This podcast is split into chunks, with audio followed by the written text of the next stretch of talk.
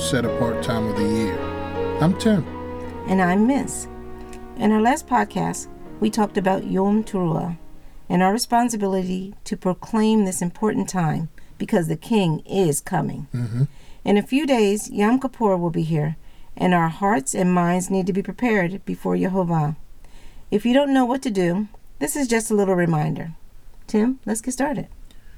You can email us at redpilltorah at gmail.com, follow us on redpilltorah.podbean.com, find us at our new website, www.redpilltorah.com, as well as on Facebook, Twitter, Amazon Music, Google Podcasts, Deezer, TuneIn, Spotify, Listen Notes, iHeartRadio, and Stitcher. We love to hear from you. And don't forget to like, share, and subscribe. And please pray for those countries that have been hit hard by COVID 19, especially Israel. At the time of this recording, we are in the 10 days between Yom Teruah and Yom Kippur, the most set apart day of the year. The shofar has sounded to get our attention. Now we're doing Teshuvah, turning our hearts and minds completely to Yehovah and His ways. If you haven't already, please listen to our episode 8, titled Yom Kippur. We talked about this most set apart time then, so we hope to build on what we said. The themes of Yom Kippur are woven throughout the entire Bible, and they're all about our Messiah, Yeshua. We see one example of this theme in the story of Cain and Abel, found in Bereshit, or Genesis, chapter 4. This chapter starts off with the birth of Cain and Abel. When they grew up, Cain became a farmer and Abel became a shepherd. At some point, both brothers brought offerings to Jehovah. The scripture doesn't tell us exactly when Elohim told them to give him an offering or what that offering needed to be. We see precedents for offerings from the ground, called wave offerings of the first fruit of the harvest, for example. But the scripture did not state that Cain's offering was the first fruits, just that it was for some reason unacceptable. Abel's offering followed the biblical pattern we see performed by Noah, Abraham, and documented in the Torah as given to Moshe. It was a clean animal and it was a firstborn. Getting back to the story, Abel's offering was accepted, but Cain's was not. In Genesis 4, starting with verse 6, Jehovah said to Cain, Why are you angry? Why so downcast? If you're doing what is good, shouldn't you hold your head high? And if you don't do what is good, sin is crouching at the door. It wants you, but you can rule over it. Cain had words with Abel, his brother.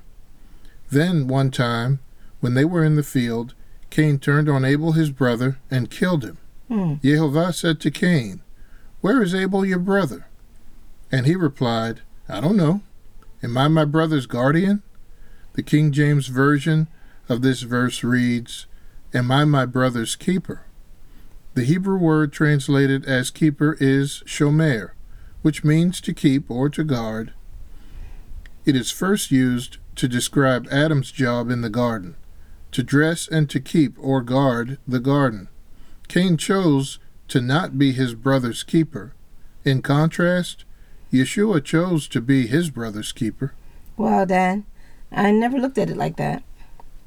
Leviticus chapter 4, verses 13 through 14 say, If the entire community of Israel inadvertently makes a mistake with the assembly being unaware of the matter, and they do something against any of the mitzvot of Jehovah concerning things which should not be done, they are guilty.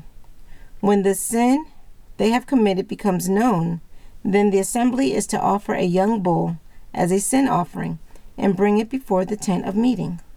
Skipping down to verse 20, the scripture says, This is what he is to do with the bull. He must do the same with this bull as he does with the one for the sin offering. Thus the Cohen, or the priest, will make atonement, a covering, for them, and they will be forgiven. These are the instructions for handling a community wide sin of ignorance. Luke 23 tells us about the crucifixion of Yeshua. Beginning at verse 34, we read Yeshua said, Father, forgive them. They don't understand what they're doing. They divide up his clothes by throwing dice. The people stood watching, and the rulers sneered at him. He saved others, they said. If he's really the Messiah, the chosen one of God, let him save himself. The soldiers too ridiculed him. They came up, offered him vinegar, and said, If you are the king of the Jews, save yourself. Daddy, Yeshua identified their act of having him crucified as a community sin of ignorance. We just mentioned that. When he said, They don't understand what they are doing. He covered for them, even though they mocked him. He is the ultimate brother's keeper. Well said, Mama. To our listeners, if you haven't already, please check out our episode 53 Unaware but Responsible. One cannot understand the full meaning of Yom Kippur without understanding joint and mutual responsibility.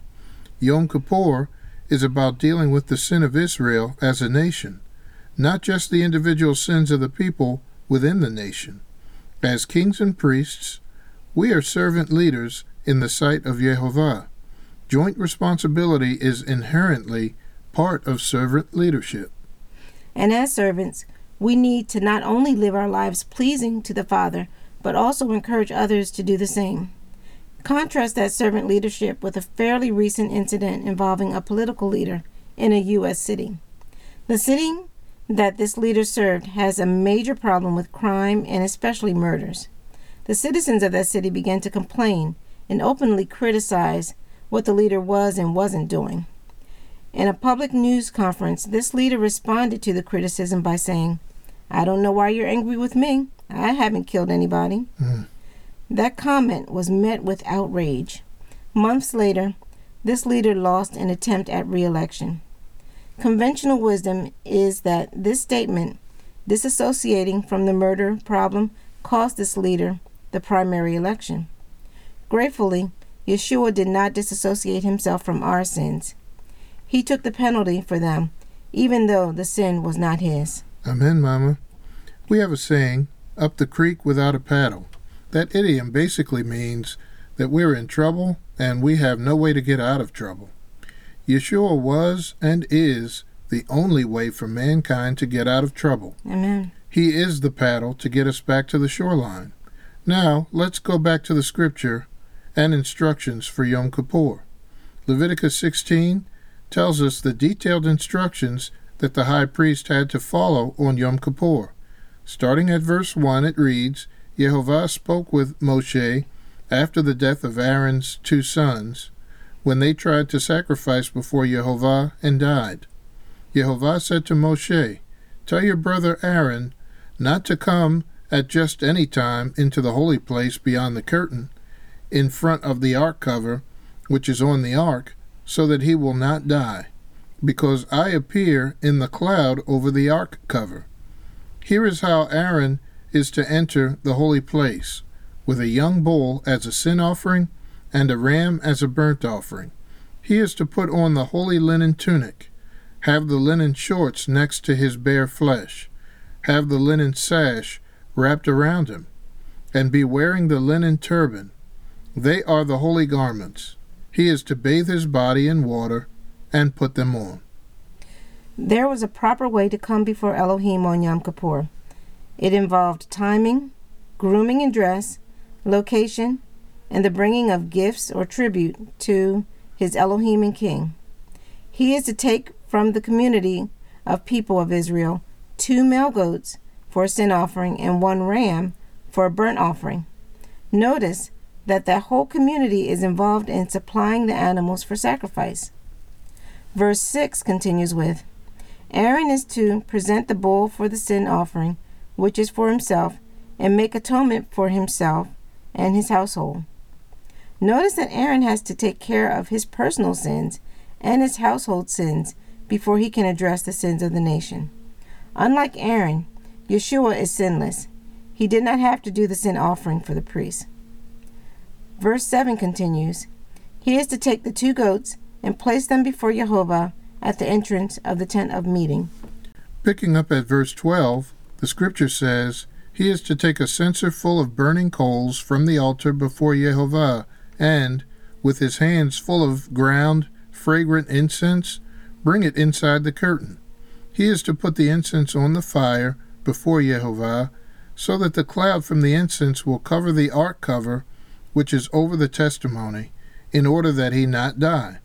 He is to take some of the bull's blood and sprinkle it with his finger on the ark cover towards the east. And in front of the ark cover, he is to sprinkle some of the blood with his finger seven times. Remember that the tabernacle and these rituals are patterns of what happens in heaven. Revelation chapter 8, verses 3 through 5 speak about an angel at the altar in heaven having a golden censer with lots of incense.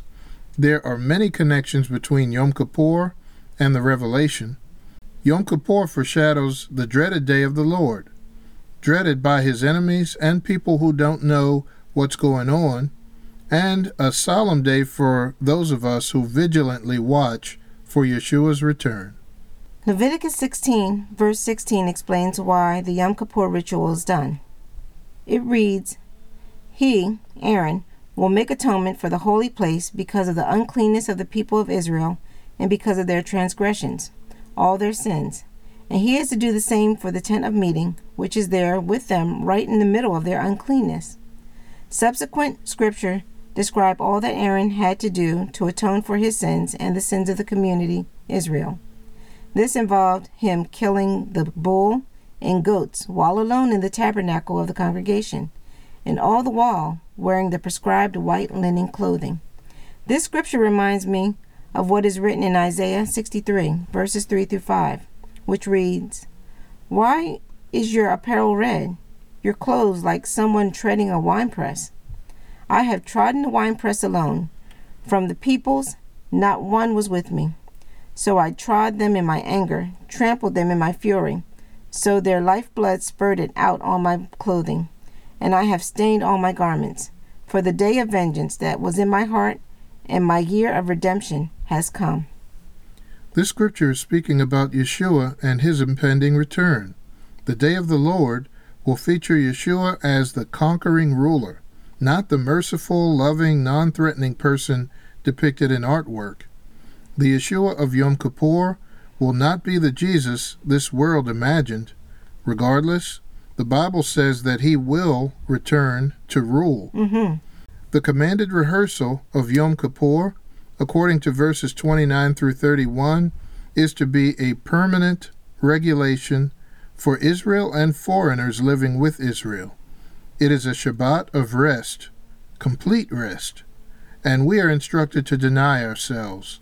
This is a permanent regulation. So, what would you do if you discovered that the way you live your life and some of your beliefs were out of line with God's instructions? Would you take the blue pill and pretend that you didn't know anything about Yom Kippur? Or would you take the red pill, humble yourself, turn to Elohim, and obey his instructions to observe Yom Kippur? Only you can answer that question. We urge you to join with the body of believers in turning to Elohim at the time that he appointed. Amen, Daddy. So, how should one observe Yom Kippur?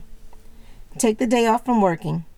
Fast from sundown to sundown, if you can. Take this time to repent for your sins and the sins of your community. Be grateful for the love, mercy, and atonement Jehovah has shown us by counting us as part of his family through Yeshua.